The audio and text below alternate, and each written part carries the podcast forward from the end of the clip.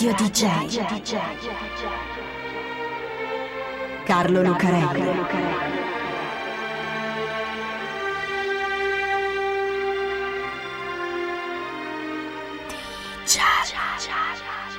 Carlo Lucarelli presenta Di Giallo, il radiodramma di Radio DJ. Ciao a tutti, sono Carlo Lucarelli, questo è Di Giallo su Radio DJ e io sono qui per raccontarvi assieme a Fabio B un altro mistero del mondo della musica. Diceva S.S. Van Dyne, uno dei più classici scrittori di gialli, che l'unico mistero degno di questo nome, quello su cui poter scrivere un buon romanzo, è soltanto l'omicidio. Non è esatto.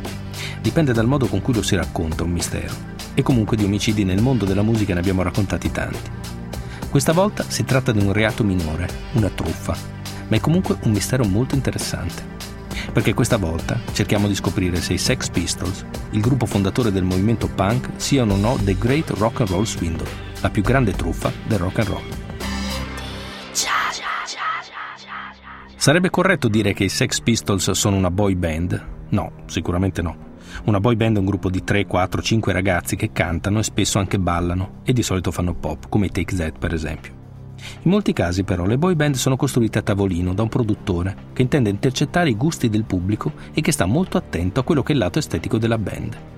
Ecco, il primo indizio per cercare di risolvere il nostro mistero è questo. Sono così i Sex Pistols? Perché dobbiamo chiederci come nascono i Sex Pistols. All'inizio c'è un uomo che si chiama Malcolm McLaren, un tizio che ha fatto una serie infinita di mestieri fino a diventare uno stilista di moda e aprire una boutique assieme alla moglie, un'altra stilista di moda che si chiama Vivian Westwood. Malcolm e Vivian hanno questo negozio a Kings Road a Chelsea, un quartiere alla moda di Londra, che cambia spesso nome, Let It Rock, Too Fast to Live, Too Young to Die vende i vestiti a seconda delle mode musicali del momento, Teddy Boys oppure Rockabilly, e poi dopo che Malcolm McLaren è stato a New York a fare da manager al gruppo dei New York Dolls e ha visto la scena pre-punk che si sta muovendo laggiù, ecco che il negozio cambia nome in Sex e comincia a vendere abiti stracciati e vagamente sadomaso. Cosa c'entra con la musica un negozio di vestiti? C'entra. Attorno al sex gira un sacco di gente che va a vestirsi lì e c'è anche un tale che si chiama Steve Jones che ha un gruppo che si chiama The Strand o The Swankers a seconda del momento. Non va un granché bene il gruppo, così Jones chiede a Malcolm McLaren di dargli una mano. McLaren rifà il gruppo, imbarca uno che lavora nel locale che si chiama Glenn Matlock, sposta Jones dalla voce alla chitarra e si mette a cercare un cantante. Requisito principale, il look giusto, capelli corti e atteggiamento punk, perché McLaren sente che è quella la tendenza musicale del momento. Prova un po' di gente, tra cui Midge Ure, che farà poi gli Ultravox, oppure Kevin Rowland, che poi farà i Dexys Midnight Runners, ma non vanno bene.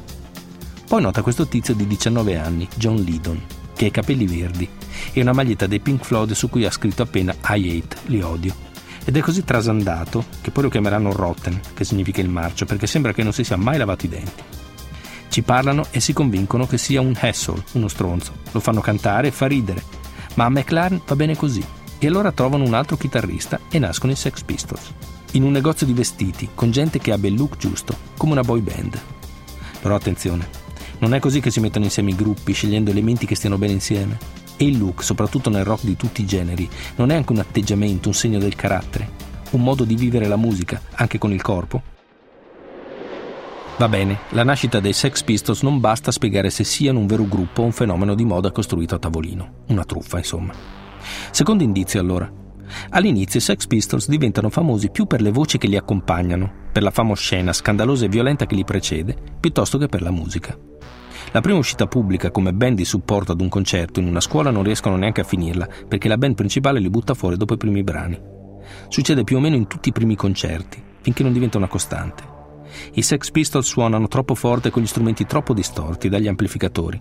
Johnny Rotten gira per il palco come un animale in gabbia, lancia le sedie al pubblico, insulta i fan e spesso finisce a botte. Tanto che due club di Londra, il Nashville e il Marquis, bandiscono tutti i gruppi punk dopo i loro disastrosi concerti.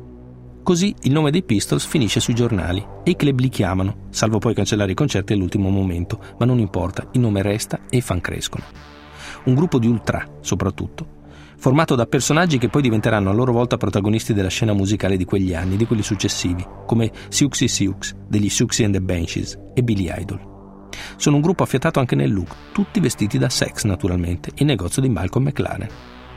La fama dei Sex Pistols si lega ad una serie di eventi clamorosi.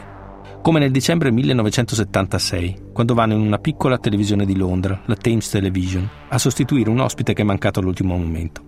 I Sex Pistols sono in studio assieme ai fan del Bromley Contingent, come viene chiamato il loro piccolo gruppo di ultra, per un'intervista in diretta col Bill Grandi del programma Today.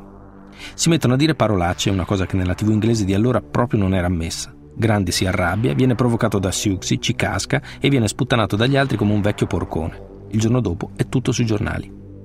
Sembrano tutti colpi ben azzeccati di un genio della comunicazione come Malcolm McLaren.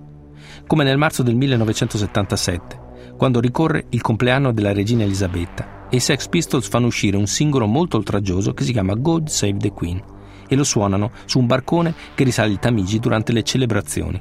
Interviene la polizia, che costringe il barcone ad attraccare e arresta tutti i Sex Pistols per oltraggio, mandando il singolo in cima alle classifiche. Radio DJ. DJ.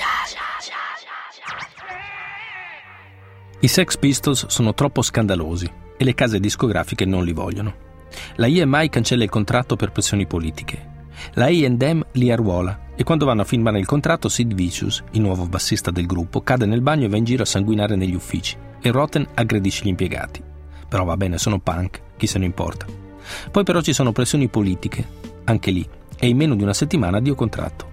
Allora arriva la Virgin e poi arriverà la Warner. Insomma, appena una casa discografica li caccia, già c'è un'altra pronta a prenderli, perché anche quel loro randagismo discografico è qualcosa che fa notizia e che fa vendere.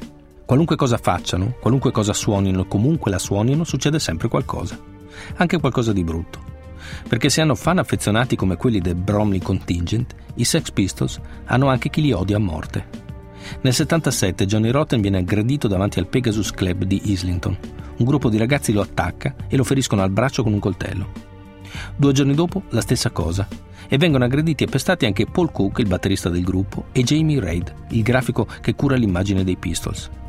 Durante il tour americano dei Sex Pistols nel 77, Malcolm McLaren sceglie una serie di pub del sud frequentati dai redneck, i colli rossi, che come si chiamano i bravi americani bianchi di campagna, e proprio perché scopino risse. Perché tutto questo, naturalmente, fa notizia.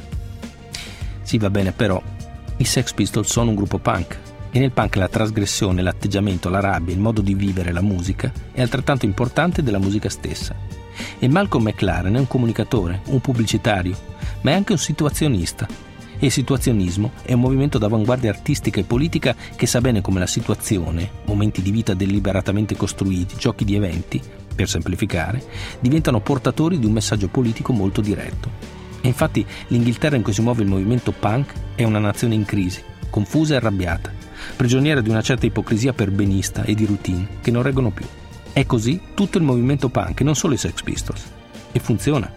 Dal momento che brani come Anarchy in the UK o God Save the Queen vengono banditi, censurati e rifiutati, trasformando i Sex Pistols nel gruppo più censurato della Gran Bretagna. I tipografi della Virgin addirittura entrano in sciopero per non stampare il disco che ha la faccia della regina in copertina. E se questo non significa far esplodere le contraddizioni del sistema? Come dice Steve Jones, actually we are not into music, we are in chaos. Veramente noi non siamo nella musica, noi siamo nel caos. Ma anche il caos nel punk è musica. L'avventura dei Sex Pistols finisce in fretta. Dopo il tour americano, che è un disastro in cui parecchi concerti finiscono a botte, Johnny Rotten lascia il gruppo e dopo un po' se ne vanno anche tutti gli altri. Intanto però la musica dei Sex Pistols è cresciuta, da quei primi concerti che non riuscivano neanche a finire. Da teppisti schizzati, i Pistols sono diventati musicisti, quasi tutti almeno. A parte Sid Vicious, che registra un album poco noto e poi resta coinvolto nell'omicidio della sua ragazza, Nancy Spungen, e poi muore di overdose, gli altri continuano con esperienze importanti per la musica degli anni Ottanta. Cook e Jones fanno i session man per tanti altri gruppi e Johnny Rotten, che torna a chiamarsi John Lydon, fonda altri gruppi come i Public Image Limited e Time Zone in collaborazione con Africa Bambata.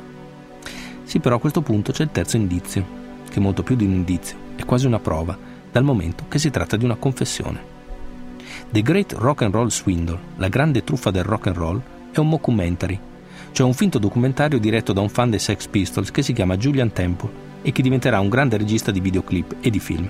Nel falso documentario c'è Steve Jones che si finge un detective e ci sono altri membri dei Pistols che recitano parti diverse, tranne John Lydon e il primo bassista John Matlock, che appaiono solo in materiali di repertorio.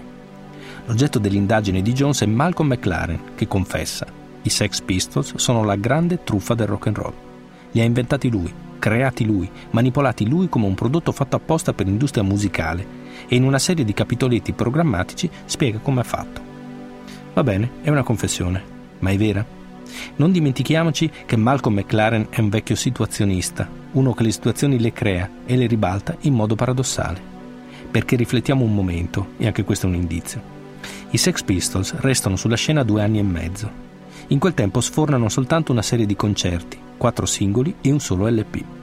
Ma un sacco di gente, gente che conta, che farà gruppi importanti come i Clash, quando li sentono restano fulminati e dicono di aver visto il futuro.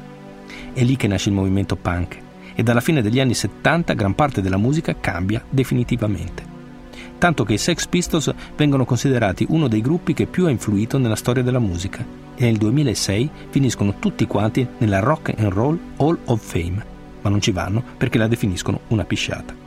A parte questo, un gruppo che in così poco tempo e con così pochi dischi cambia la musica può davvero essere una truffa? Ecco, questo è il mistero.